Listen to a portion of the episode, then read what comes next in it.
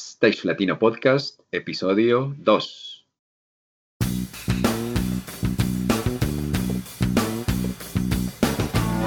Si eres técnico, ingeniero, diseñador, productor o gestor de eventos y espectáculos, o quieres desempeñarte en cualquiera de estas áreas, este es tu podcast. Stage Latino es el programa en el que hablamos de todo lo relacionado con la planeación, producción y puesta en marcha de eventos y espectáculos a nivel profesional.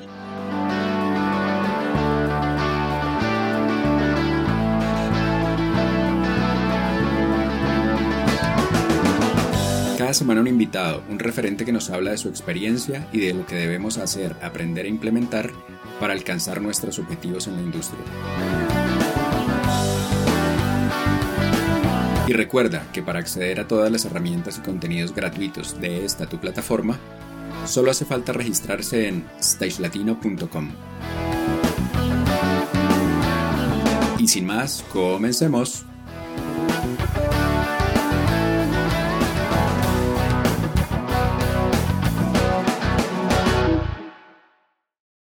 Hola, hola, ¿qué tal amigos? Bienvenidos a nuestra cita semanal de Stage Latino Podcast. Nuevamente con ustedes, quien les habla, Fernando García, programador de iluminación y creador y director de stagelatino.com. Y al otro lado de la línea, Juan Pablo Flores, artista y productor audiovisual y director de contenidos de Stage Latino. ¿Cómo va todo, Juanpa? Hola Fercho, un saludo para ti y para todas las personas que nos están escuchando. Un buen día, buenas tardes o buenas noches, especialmente para América Latina y la comunidad de habla hispana. Entrando de una vez en materia, le envío un saludo a nuestro invitado que seguro se están preguntando desde la semana pasada quién es. Entonces, cuéntanos, Fercho, ¿a quién trajimos hoy para este Stage Latino Podcast? Juanpa, dentro de este primer ciclo en el que cada semana nos acompaña un referente de la industria, hoy nos corresponde producción, producción de eventos y espectáculos a nivel profesional. Y pues me pidieron un referente, yo traje al referente, Andrés Albornoz. Andrés, ¿Cómo vamos? Buenas tardes, parceros, ¿todo bien? Bien, bien, Andrés, eh, ¿cómo va todo? Dándole, bien. Bueno, qué chévere. Ustedes que suena muy interesante. Qué bueno, Andrés. Eh, Andrés, para la comunidad, para todos los que, los que te conocen eh, y que trabajan contigo día a día, que nos escuchan también, pero hay muchos que tal vez no nos, no nos conocen. ¿Quién es Andrés Albornoz? Em, yo soy, eh, trabajo en la industria del entretenimiento, em, trabajo con artistas, soy eh, mi cargo, que no me gustan las chapas, yo soy production manager para Marc Anthony, trabajo con una compañía que se llama Garba Music, que es, eh, está en cabeza de Rolly Garbalosa, que es una compañía que hace todas las giras de los artistas latinos en Estados Unidos y bueno, y de hecho en todo lado. Llevo 24 años teniendo que ver con algo en escenarios. Em, y básicamente Andrés Albornoz es una persona que aprende todos los días y que comparte lo, poco que puede saber. Qué chévere, Andrés. ¿Y cómo llegaste a trabajar en la industria? Cuéntanos un poco de esto. Em, en séptimo grado en el colegio fui a un concierto, mi primer y creo que único concierto de, de, espectador, fue un mana donde quedan hoy en día las piscinas del Palacio de los Deportes. Eh, entrando eso fue un caos, la gente eh, no se escuchaba nada, eh, no se podía ir al baño y yo dije, esto se ve como interesante, hay una oportunidad muy grande acá, sin saber nada, sin nunca haber ido a nada, puro bar, había ido yo. Y, justo hablando con un amigo por ahí en, el colegio, me dijo, y necesitando billete para, necesitaba trabajar para tener billete, me dijo que él conocía a una gente que tenían, que tenían el proyecto de arrancar con, en conciertos, cuidando puertas y viendo a ver en, shows, en conciertos, en lo que hubiera y en bares y la vaina. Sí. Y le dije, ese era Andrés Pulido. Y le dije, bueno, de una, presénteme. Y en, ahí en la floresta fuimos a la casa de una nena que después de los años se convirtió en muy amiga mía, Lilia. Em, ella me presentó a su vez al pote, a Edgar Cardona, y ahí arranqué con Fuerza de Paz en su primer show que fue la, el Rock al Parque 1, en el 94, creo. en el 94 cuidando una puerta, ayudando a llevar aguas, eh, de la mal llamada logística, digamos, pero sí de seguridad y logística, eh, repartiéndole agua a la gente. Entonces, pues como yo era grande, entonces me ponían en el frente del escenario y ahí arranqué. Desde ese momento no paré nunca de trabajar en el, negocio, em, en el entretenimiento, en escenarios. Y de ahí empecé a trabajar en bares. Ahí estaba en esa época Transilvania, Floristeria, Membrana, Astrolabio, un poco de TVG un poco de lugares donde se hacían shows y llegábamos nosotros, o incluso en salones comunales. En esa época los toques eran en salones comunales, había mucho más toques que hoy en día. En cualquier lugar que se pudiera, incluso habían los, los septimazos rock, novenas rock, había un poco de vainas que ya no existen y que eh, fue donde salimos muchos de los que hoy en día estamos en la industria. Em, eso fue básicamente el inicio. Qué buena charla. Em, Andrés, y en esa época en la que, en la que empezabas a trabajar en eventos, mm, llegaste a dimensionar lo que, lo que era esta industria y a dónde podías llegar. Em, no sé, también cuéntanos eh, algún lugar o algunos lugares que hayas tenido la posibilidad de conocer gracias a tu trabajo. Bien, pues dimensionar yo tanto como dimensionar la industria, nunca, porque para, para, llegar a dimensionar algo hay que conocerlo, pienso yo.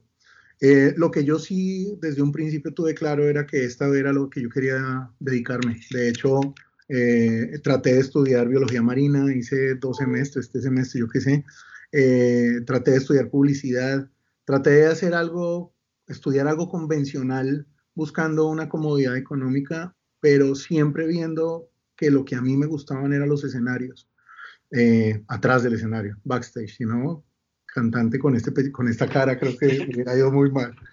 Em, sí dimensioné o siempre pensé que se necesitaba saber y se necesitaba conocer un poco más de las cosas para poder mejorarlas. Es decir, em, cuando íbamos, no sé, con Agony, algún toque o con Itirial o con eh, Pestilencia, Tercioplados en su época, eran toques donde el músico andaba con la, el baterista andaba con su batería y nosotros llegábamos medio como a organizar tres vallas, a recoger las la boletería en la entrada, pero de sonido nadie se preocupaba, de luces, eso era tres luces lo que hubiera, que eso también lo hace bonito, esa parte de, de trabajar con las uñas también era chévere, pero el tema de, de, mirar más allá o de tratar de mejorar era en función de las bandas, en función del, del producto final, en función del, de la experiencia de la persona a la que va a un, concierto, eso yo sí lo vi desde, pienso que desde siempre. Siempre la preocupación, incluso con el pote, con la gente, de nuevo, con la gente con que veníamos, siempre era una preocupación de tratar bien a la gente, por más que fuéramos nosotros que nos agarráramos en el pogo, de que termináramos cascándonos con el, con el primero o segundo que se apareciera ahí eh, eh, en camerinos. Bueno, independiente del tema de, la adrenalina durante el trabajo, con o sin fundamento, siempre nuestro, nuestra finalidad era tratar de mejorarle la experiencia al que asiste o al que va y se presenta, sin importar qué, eh, cumplir y, dar un poquito más allá. Entonces, el dimensionar, yo creo que nunca dimensioné lo que podía llegar o nunca me vi trabajando en lo que estoy trabajando hoy, eh, o hoy mientras que hoy sí me veo, hoy sí tengo claro y sí sé para dónde voy. Eh, por eso digo que para dimensionar algo en ese momento tendría que haberlo conocido. La diferencia es que sí se detectó que había una necesidad muy grande de conocer, una necesidad muy grande de, tener el, de tener, de tener ese, ese contacto con la realidad, porque a través de, ese contacto con la realidad es que se genera una experiencia y esa experiencia es la que nos da el conocimiento, o la que me da, hablo en plural que somos varios, la que me da ese conocimiento. No es algo que yo en esa época, y lo incluso lo busqué, ¿dónde se puede estudiar algo de esto que no sea ser ingeniero? Porque a mí nunca me, llamó la atención ser ingeniero de bandas o ser ingeniero de sonido.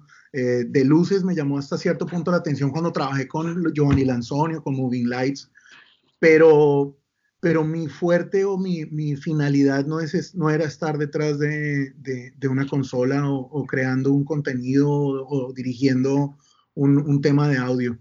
Eh, curiosamente hoy en día lo hago, eh, a través de la creación o del diseño de, escenarios y bueno, y ese tema, pero, pero en el momento no era la finalidad, no, no era lo que me gustara. Entonces, em, eh, el, el, poder decir a dónde quiero llegar, sí lo dije. De hecho, lo hablé con mucha gente con los que hoy en día comparto proyectos y, y nos acordamos de, una manera muy bonita de esa época. Pero en el momento de crearla, en el momento de tener, a mí me pagaron dos mil pesos en uno de mis primeros trabajos de técnico de un escenario, cinco mil pesos, o le daban a uno siete mil pesos y dos cervezas, lo, lo que había en las barras o, o, muchas veces, bueno, nos pagaban era con la pola que había en la barra y ya, no había más, y bueno, hágale. Hágale, lo hacía más como por el amor al arte. Ya hubo un momento en que, la, en que se vio el mismo medio eh, a través de Rock al Parque eh, exigió un poquito más de, conocimiento o exigió un poco más de calidad. Y ahí fue donde, donde donde nos tuvimos que exigir y, empezar a investigar, porque no era como hoy de, ah, no sé, la consola tal, busquemos en internet cómo se opera o cómo, cómo se arma, no sé, un cryojet, algo tan sencillo. que tocaba escribir, mandar un fax y eh, pagar el correo para que le manden a uno los, las, especificaciones técnicas o el manual de operación. Eh, eh, entonces, como ese, ese, esa, hambre de conocimiento en esa época era un poquito más eh, reconocida, eh, eh, mejor pago, por decirlo de alguna manera, no hablando en dinero, sino esa, esa, esa llegar a la casa y encontrar que llegó un paquete con las especificaciones de la 575, porque a uno en la bodega no se las daban, o llegar a la bodega y decir, me llegaron unos planos de, de, conexiones de la corriente de los C-forms, de un tipo de conector que en Colombia era muy difícil porque un artista llegaba a pedirlo y yo, la idea era buscar ese conocimiento de cuál es este conector y llegar a la casa y que eso llegara, eso era la locura. Hmm. Ahora, ahora, sin demeritar el ahora y las nuevas generaciones, eh, pienso que todo el mundo se volvió especialista porque lo vio en YouTube. Todo el mundo se volvió especialista en, en algo porque hace algo rápido, mientras que en esa época, no porque yo lo hice, sino porque mucha gente pasó por ahí, eh, la búsqueda del conocimiento era un poco más difícil. Claro, y el medio ahorita permite mucho el, acceso a, la información, entonces el reto antes era muchísimo mayor. Sí, pero no me malentienda, también está re bien que la, la información está ahí, de hecho, la información debería ser más eh, universal, el conocimiento tiene que ser universal el conocimiento, no porque yo sepa algo, entonces lo voy a atesorar para cuidar mi trabajo, mi puesto, mi, mi vida, y entonces que porque yo la sufrí conociendo, entonces no, no, se lo va a hacer fácil a otros. No. El tema es cuando alguien se hace llamar o se, o se cree profesional o, experto en algo, eh, porque lo vio y porque es fácil llegar a, a, esa información. Ahí es donde yo sí difiero bastante de la gente. Hmm. Bueno, pero Fernando también preguntaba un lugar lejano de su nación, de, su tierra, ¿a dónde, ¿a dónde te llevó? Hay muchos. Yo he estado trabajando en Marruecos, en, Rusia, en Taiwán, en Japón, China, ah, Europa, en toda parte de Europa, eh, Estados Unidos. En las últimas giras eh, hago 20 ciudades en todo Estados Unidos. Em, más allá de a dónde me ha llegado, me ha llevado es em, los escenarios con los que he compartido, independiente de que sea el artista, la gente en la que uno conoce, para mí, no sé, Marruecos fue una cosa mágica. Eh, Marruecos en la plaza Al, Alfaina, Alfaina, bueno, no me acuerdo ahorita el nombre, la plaza más importante que hay en, en, Marrakech.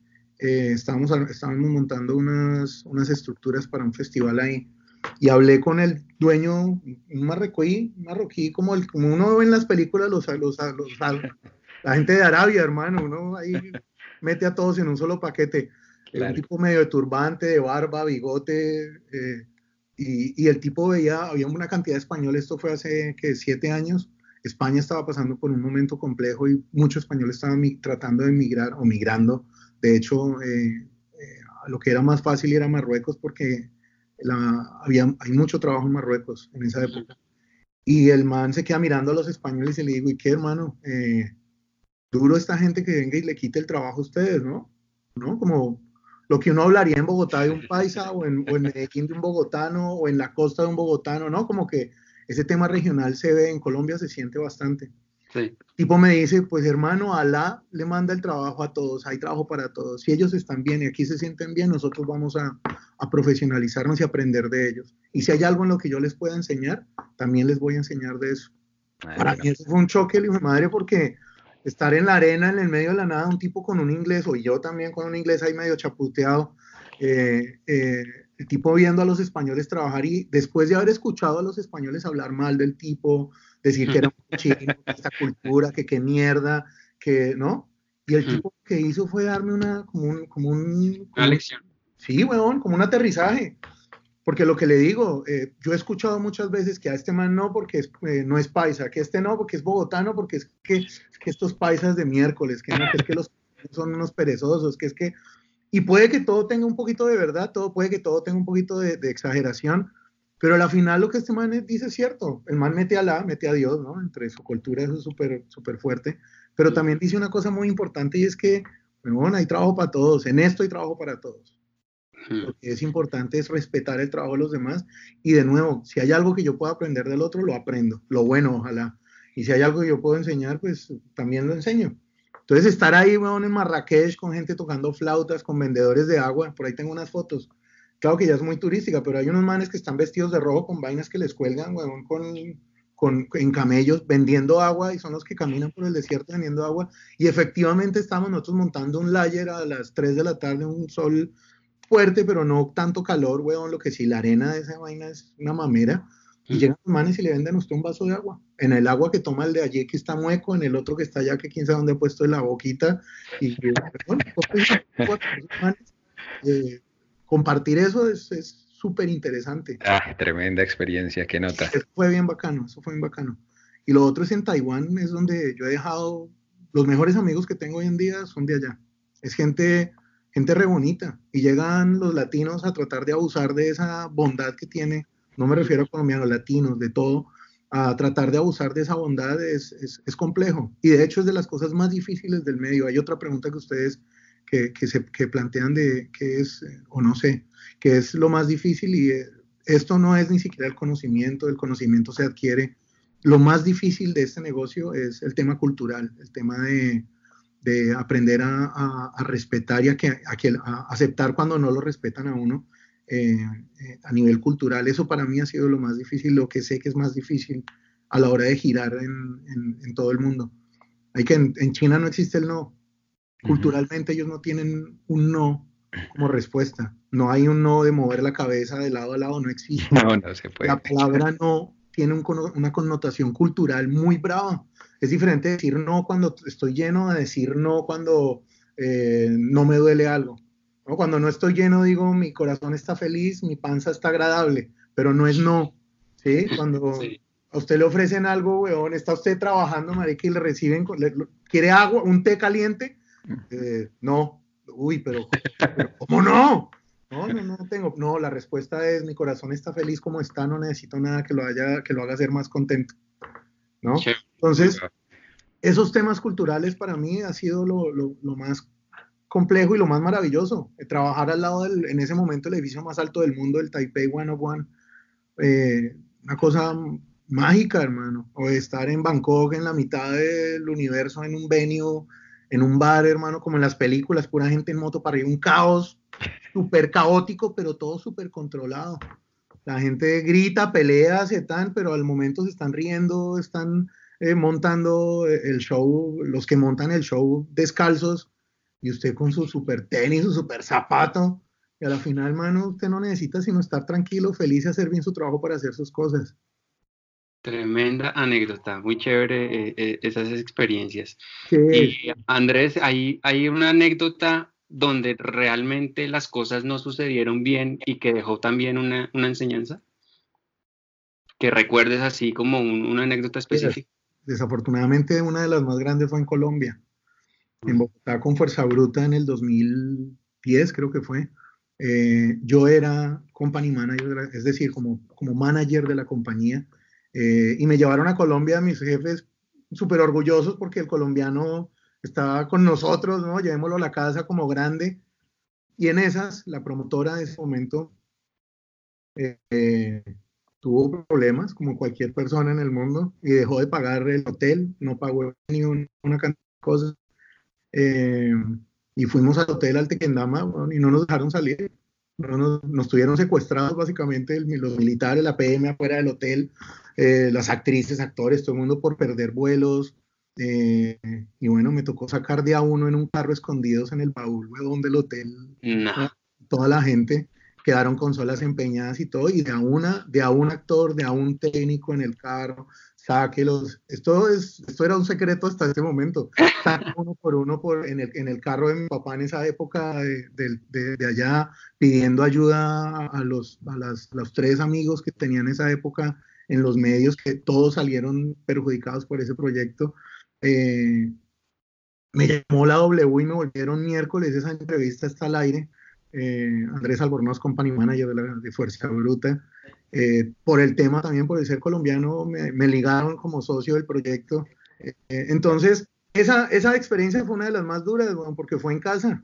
Fue en casa es donde uno se da cuenta que no, que, que, que, es difícil, que es difícil no ser reconocido por lo que uno hace, sino ser reconocido el trabajo y, y, y el, el, la forma de pensar y la forma de ejecutar frente a los problemas en ese momento, no me, no me atrevo a decir ahorita, en ese momento eh, de todos fue la equivocada, inclu, incluyéndome. Yo cometí varios errores ahí y de ahí tengo que aprender eso.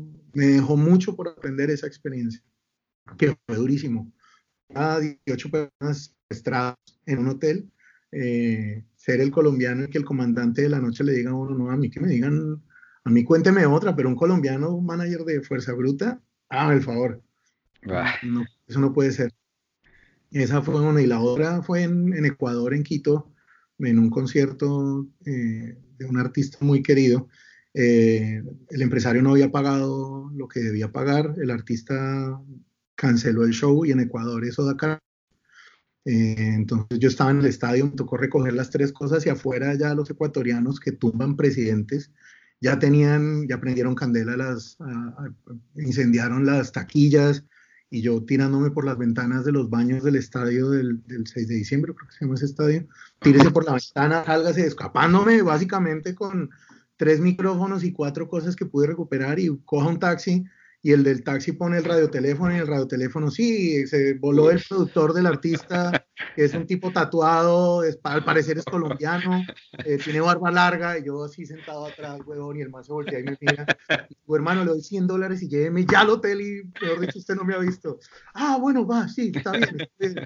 Pues me tiran el hotel, huevón, entro yo al hotel, todo, todo el hotel lleno, acordonado, me meto yo por, las, por, por, los, por los de servicio, hablo con, con, la, con los jefes en esa época, eh, ni siquiera los jefes, hablo con los del artista, en ese momento me dan 40 llaves del hotel, hagan el favor y recoja vainas, eh, mientras esta gente empieza a mandar eh, eh gente por todo lado, no sé, para llegar a Miami compraron tiquetes, eh, Quito, Buenos Aires, Buenos Aires, Lima, Lima, Miami, unas, unas salidas, pero para que salga la gente.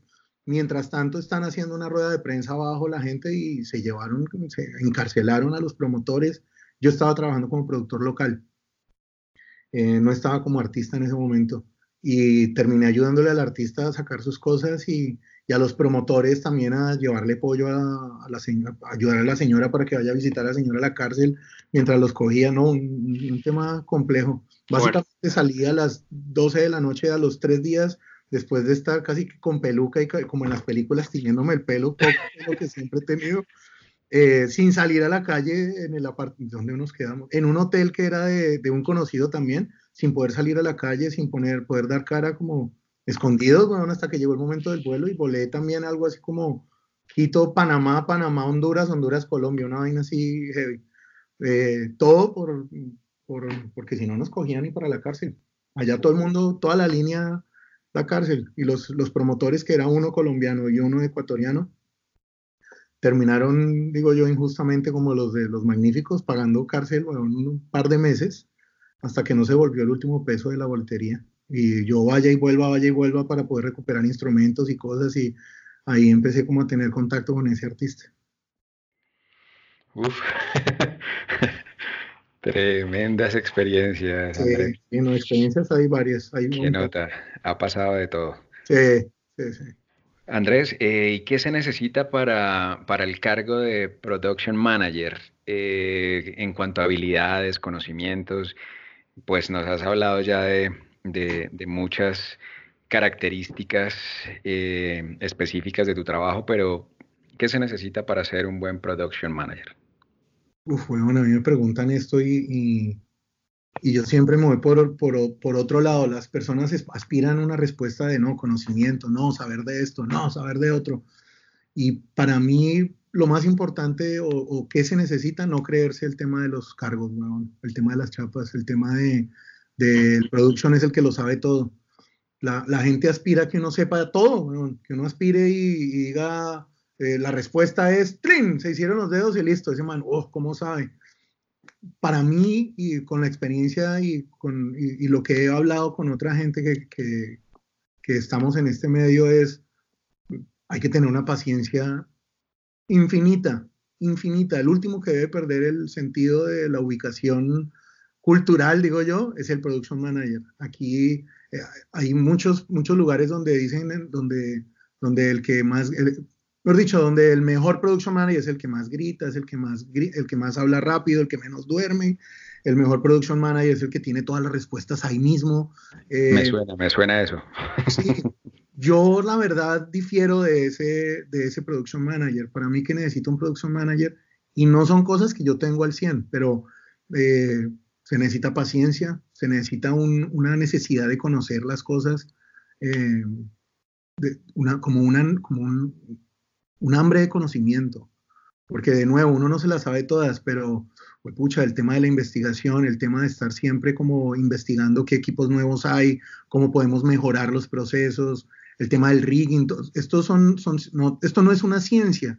Eh, lo que nosotros hacemos no es ciencia, la iluminación no es una ciencia, el rigging no es una ciencia, que tienen que ver mucho con matemáticas, programación, código y todo, sí, tiene mucho, es más, están basados en código, pero no es una ciencia exacta.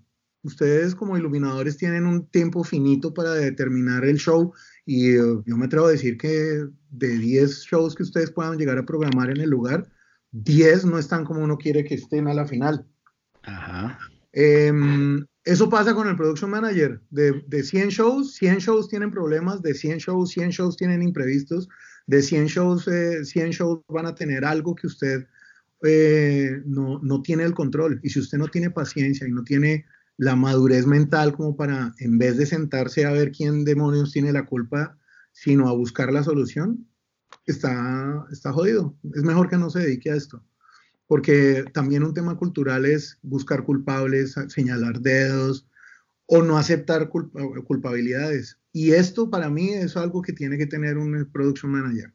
Esto es mitad psicología y la otra mitad conocimiento total, hay un balance. El conocimiento se adquiere, cualquier persona puede adquirir un conocimiento. si usted no sabe de rigging, eh, júntese con un rigger en tres giras y seguro lo que usted no sabía lo, llega a, adquirir. De pronto no se vuelve un profesional, pero las bases usted las puede llegar a tener y ahí vuelve y juega el tema de pues, llámese rigger. Entonces ahí todo el mundo se vuelve rigger, así como todo el mundo termina volviéndose un production manager. Em, pero eh, el tema de, ese conocimiento, pero basado en la experiencia y unido de la mano a esa parte de la psicología. Administrar crews no es fácil. Administrar eh, eh, horarios no es fácil que por qué Baglan llega a tal hora, que por qué los de Vidona llegar a tal hora, entonces a qué horas me llega el camión, a qué horas voy a descargar el camión, a qué horas marco el piso para hacer el rigger y todo el rigging. Eso usted no, usted no necesita un conocimiento específico, usted necesita una experiencia, pero tener contacto, contenta a la crew, ahí es donde, donde dice uno, pucha, o al menos que la crew tenga lo que necesita para trabajar, ahí es donde uno dice, ahí sí se necesita esa paciencia y ese, y ese tema psicológico que, que todo este crew, stage y production manager debe tener. Entonces, ¿qué se necesita? Eh, ese, ese tema, ese contacto, esa, esa empatía con el que usted está trabajando alrededor. Bien sea gente de su crew, gente de las otras crews, gente local como artista internacional que yo llego a un festival o a un escenario donde van a presentarnos y yo tengo que tener una empatía con esa gente, pero también tengo que tener un conocimiento para saber si lo que me están diciendo es real o no o si lo que están diciendo puedo o no negociarlo, o si lo que me están proponiendo tengo o no tengo eh, el, control de, aceptarlo. Em, así como si yo llego a un festival, ¿cómo puedo yo acoplar lo mío a lo de ellos? Em, eh, es, es algo más en empatía que en conocimiento. Ahora, el conocimiento es muy importante, pero basado para mí en un contacto con la realidad. Esto no es algo que a usted se lo enseñen en la universidad, esto no es algo a lo que usted pueda ir y tocar una puerta, venga, enséñeme. Esto es la suma de, muchos, de muchas cosas. ¿Y qué es eh, lo más básico que usted debe aprender? Lo básico, básico, un Excel, lo básico, básico, algún programa de diseño em, y, comunicación, mantener la comunicación. Eh, yo conozco muchos production managers que no tienen ni idea o pues tienen un conocimiento muy reducido a nivel técnico, que no está del todo bien, pero pues los conozco. Pero por el lado de la comunicación son bravísimos. Hay gringos, hay gente acá americana, ni siquiera hablemos de gente en Colombia o en Latinoamérica. Hay gente acá que el conocimiento técnico puede que no sea muy avanzado, pero estos tipos se paran dentro del equipo, delegan, eh, delegan tan certeramente que el que sabe lo que, lo que tiene que hacer eh, va y lo ejecuta, pero, a nivel pro. Y ahí es donde un production manager es bueno. De nuevo, nosotros no nos lo sabemos todo. La idea es poder llegar a conocer la persona que lo sepa. No sé a ustedes cuántas veces les ha clavado una consola a las 2 de la mañana y uno a quién llama. No sé si les ha pasado o que llega una consola no sé, una consola que le han manejado toda la vida y dice, esto nunca me ha pasado. Eh, poder tener y coger el teléfono y decir, bueno, voy a llamar a Sutanito, a Berencejo, al que sea, ahí es donde uno tiene ese network y ese basado en la experiencia de a quién llamamos. Esa, es, como, es como una mezcla. ¿Qué se necesita? Yo sé que he dicho mucho, a la final no he dicho nada. Para concretar, diría yo, paciencia, empatía por los demás, conocimiento eh, técnico general, saber las generalidades de las cosas. Si a usted le gusta algo como production manager, eh, investigarlo y, ser muy organizados en la información. Este tema de la comunicación y la información y, manejar la comunicación es, un arte. a mí me ha costado mucho eso en este momento en el que estoy. Mucho. Andrés, yo siento que, ha estado muy enriquecedora la, charla hasta el momento. Está muy bueno y sé que los que nos están escuchando ahorita eh, van a notar esas recomendaciones de la experiencia que estás teniendo y que has tenido. Eh, bueno, y entremos un poquito ya como más en, materia mm, eh, específica. ¿Con cuál fue tu primera producción completa y, cómo ha sido como esa transición de, crecimiento a realmente asumir una producción eh, compleja? Bueno, básicamente este es un trabajo en equipo. Por más que haya una cabeza o que haya una producción en los hombros de alguien o de otra persona, no, no, está uno solo. Como producción uno no podría solo. Eh, hay que reconocer a los demás, así como hay que reconocer los errores y las falencias pues, en conocimiento o las necesidades que haya. Ahora, uno de los primeros shows que yo hice solo, completamente solo, curiosamente fue ya internacional. Yo siempre fui parte de producciones, yo siempre fui parte del equipo de producción, lideré muchos proyectos, eh, digámoslo de alguna manera como, sí, como líder de proyecto, pero uno de los primeros proyectos que yo tomé la rienda total fue eh, eh, Fuerza Bruta en Taipei y luego en Chicago. Si bien en Colombia fui parte de producciones, de nuevo, festivales de teatro, fui productor de determinados lugares, eh, hice show solo como, de nuevo, como, líder de proyecto. Marc Anthony, yo me conocí con, el, con la gente de Marc Anthony con los que hoy en día trabajo siendo productor local y trabajándoles a nivel local, defendiendo al, promotor, incluso siendo la contraparte del artista, que en Colombia eso es más una pelea que un equipo eh, que un trabajo en equipo. Entonces, una de mis primeras que, tenga yo ahorita en mente ha sido eso, eh, fue con Fuerza Bruta, que fueron los primeros que me, que me, que me dieron la oportunidad de viajar y creyeron en mí y dijeron, venga, este man tiene la, Liz, Liz González, tiene, la, tiene el, conocimiento y tiene el, carácter para ponerlo a, al frente de esto y me mandaron básicamente que en peloto bueno, a Taiwán, que fue mi primer, mi primer show con ellos como stage manager eh, y, y, apoyo a la company manager, Paula, en esa época y Y me mandaron así a un lugar, weón, que es básicamente las mil y una noches, parce. Eso allá pasa de todo y uno no, uno no entiende. El tema cultural es muy berraco, weón, es muy berraco. Nosotros trabajamos en esa época con Cyberlights. Era parte de nuestro rider, weón, los Cyberlights que los adoro además. ¿Pero los, llevaban dentro de la producción o los ponían? No, allá voy, llegábamos y listo, pásame el Cyberlight. No, sí, aquí está.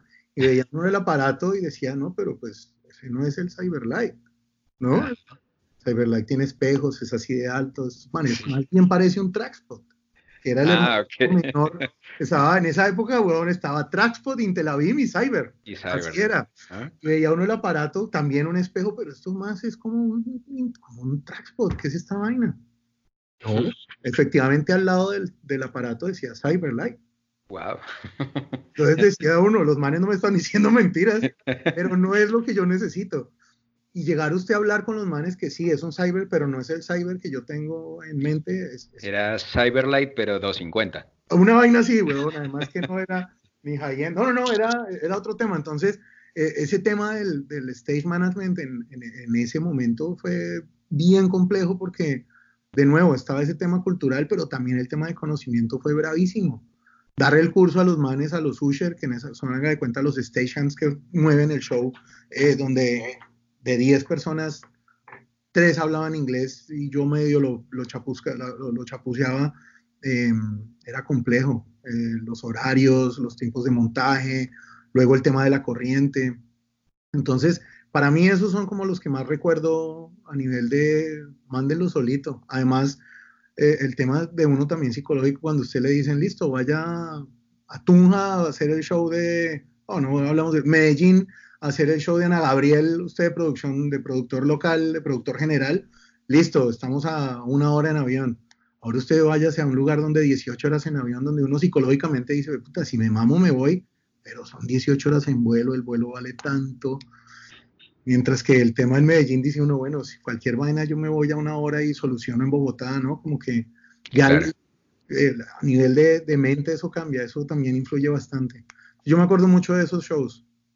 Y hay uno también que, me acuerdo mucho y es uno, mi primer show que hice sin, sin querer estar en el medio a nivel profesional y fue un show en mi colegio con Andrés Pulido. En esa época, eh, que Policarpa, La Salamandra, Anidosh, Marlo Abel, un poco de grupos rock and roll de la época y arranque de ceros, llévese a tres manes de, de Fuerza de Paz y hagámoslo todo entre tres personas, Anuar, Andrés Pulido y yo hagan todo ese show, weón, sin, sin saber lo que era un tornillo, básicamente.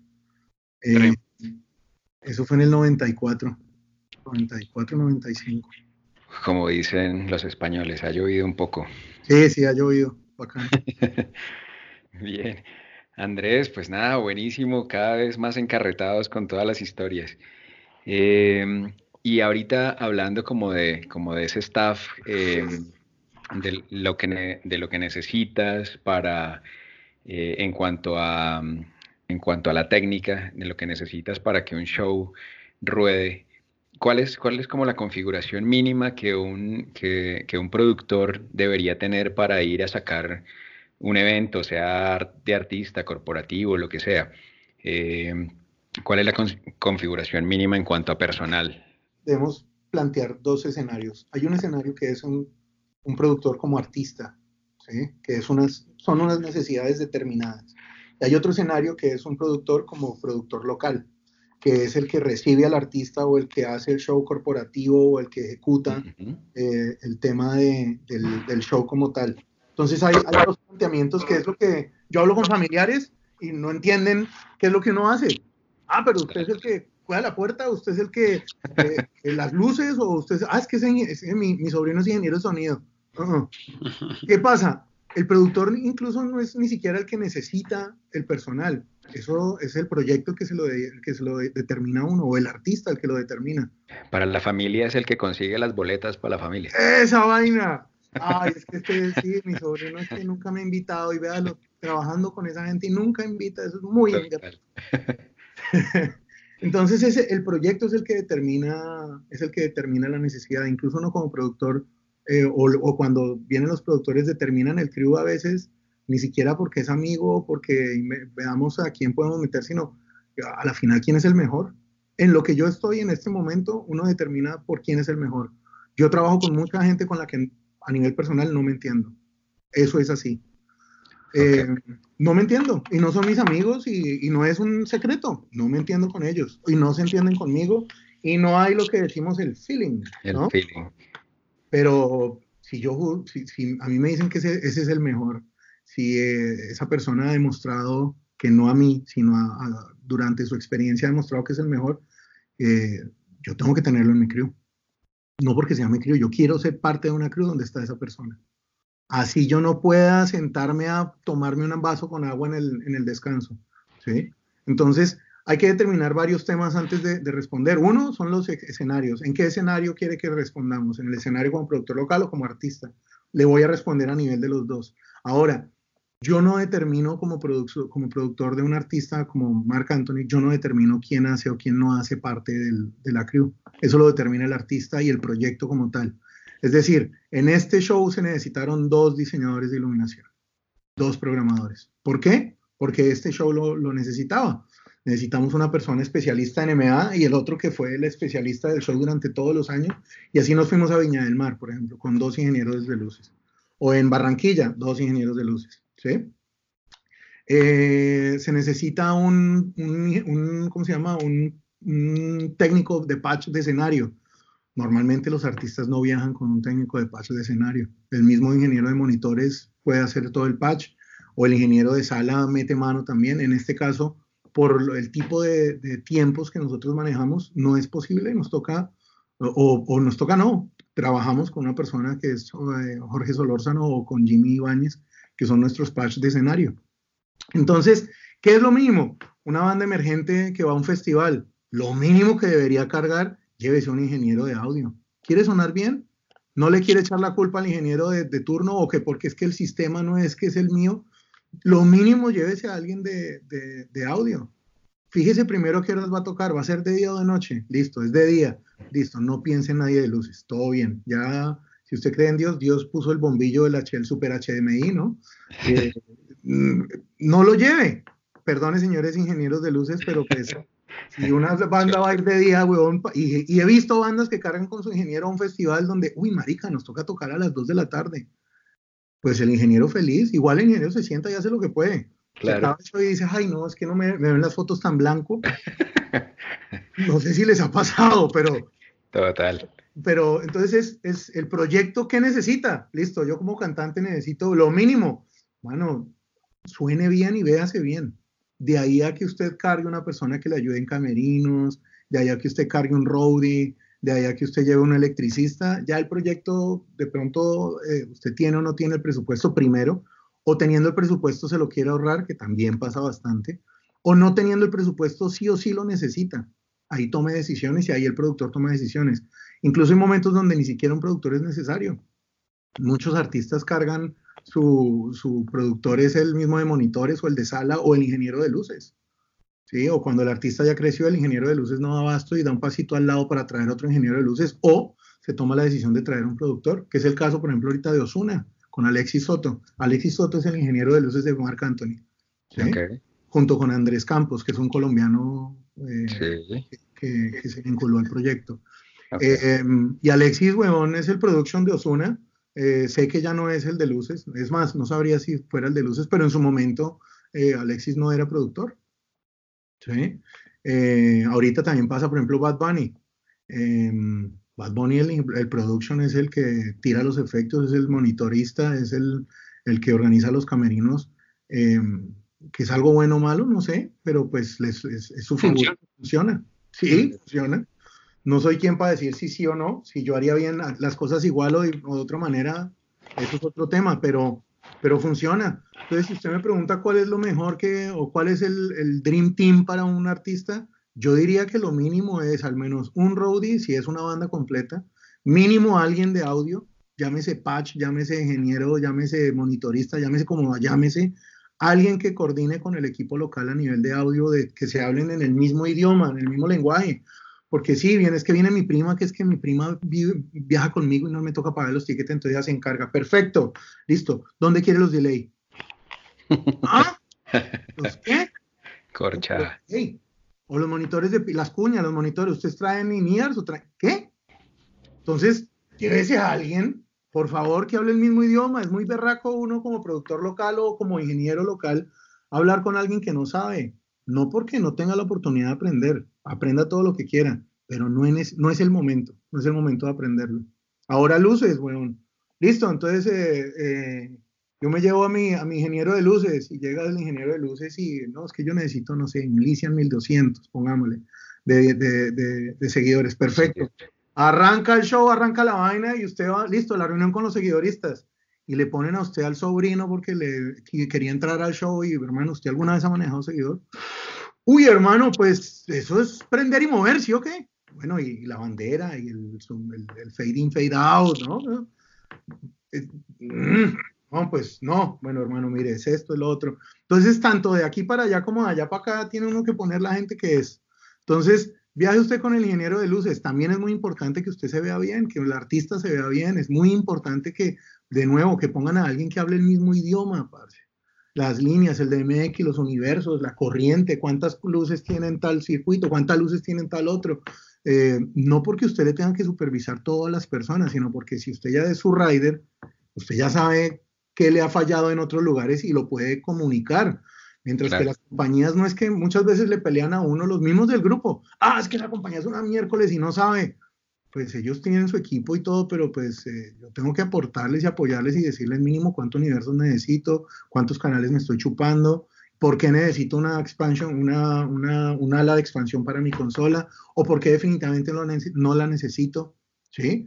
Eh, eso es algo que, que, debe hacerlo alguien que hable de lo mismo, ¿sí? Total. entonces, de nuevo, ¿quiénes? Mínimo tres personas cargaría yo. Incluso el productor ahí no es tan no es tan importante, porque pues la comunicación, el presupuesto y la comunicación en ese punto la puede tomar cualquiera del crew. Si es una banda pequeña, bueno, mínimo llévese a alguien que les ayude a organizar en el escenario, llévese a alguien que los haga o que, o que ayude a que suene bien y alguien que los haga ver bien durante su show si es de noche, si es en un bar, si es de día, alguien que vea el panorama general dentro de su arte, ¿no? El de luces ve el general, listo, de cuántas son las luces, yo conozco los movimientos del escenario, de, la persona, de las personas que hay en el escenario. Entonces, lo mínimo con lo que yo puedo tocar si no tengo un rider específico es esto, ¿no? Una barra de ACL, una barra de parlet, no sé, como que lo mínimo, ¿no? Vámonos, a la, vámonos al Parcan, póngame, ¿qué tiene? Los geles, lo mínimo, pero hablen el mismo idioma, es importantísimo. Súper. Y, y el, perdona, Juanpa, y el el, el crew de Mark Anthony en este momento, ¿cuántos son? Somos 15. en este momento estamos, ingeniero de sala, ingeniero de monitores y la persona de patch en el escenario. Eso es lo que es audio. En el escenario son tres más. Está el rodeo de, percusiones, está el rodeo de guitarras, el rodeo de teclados y como el técnico de, de, escenario. Está el road manager, que es el mismo que hace la parte de teleprompter Está el director de cámaras, está el director de contenido de video. En Mark lo hacemos separado, porque el circuito y el contenido para nosotros, pues para el artista es muy importante, entonces lo hacen dos personas independientes. Ahí vamos 10. Está la parte de asistencia de producción, que es Silvia Ruiz. Es la persona encargada de oficina y de liderar todo lo que es backstage, camerinos eh, y comunicación con la persona local. 11. Eh, está el Production Manager, que soy yo. Eh, eh, está Rolly Garbalosa, que también hace una parte de, Promoter Rep, que es a, cierto nivel se viajan dos productores con dos cargos diferentes. Entonces ahí, ahí somos dos Production Manager, pero con responsabilidades diferentes. Ahí vamos 13. Está mm, toda la parte de lo que es hospitality. Es Diana es la encargada de que el artista tenga y reciba y cuadre todo lo necesario, todo lo que necesita, pues. Y está, ah, uno más de audio que es Mikey, que es toda la parte de canales y, y RF. Y está el tour manager o el manager para ese efecto que es Mark Holmes, que es como el jefe de jefes. Somos 16, contándome 16. Ok. Juanpa, por hoy hemos llegado al final. Así es, Fercho, hemos cumplido el tiempo de nuestro podcast de esta semana. Continuaremos la entrevista con Andrés Albornoz en el siguiente episodio. Vale, pues nos encontramos la próxima semana. Gracias por escucharnos y referirnos con tus colegas y amigos. Si te ha gustado el programa, nos harás muy felices con una calificación de 5 estrellas en iTunes o un me gusta y comentarios en stagelatino.com, Evox, Spotify o en cualquiera de las plataformas donde nos escuches. Y recuerda que para acceder a todas nuestras herramientas y recursos gratuitos, el único requisito es estar registrado como usuario en stagelatino.com.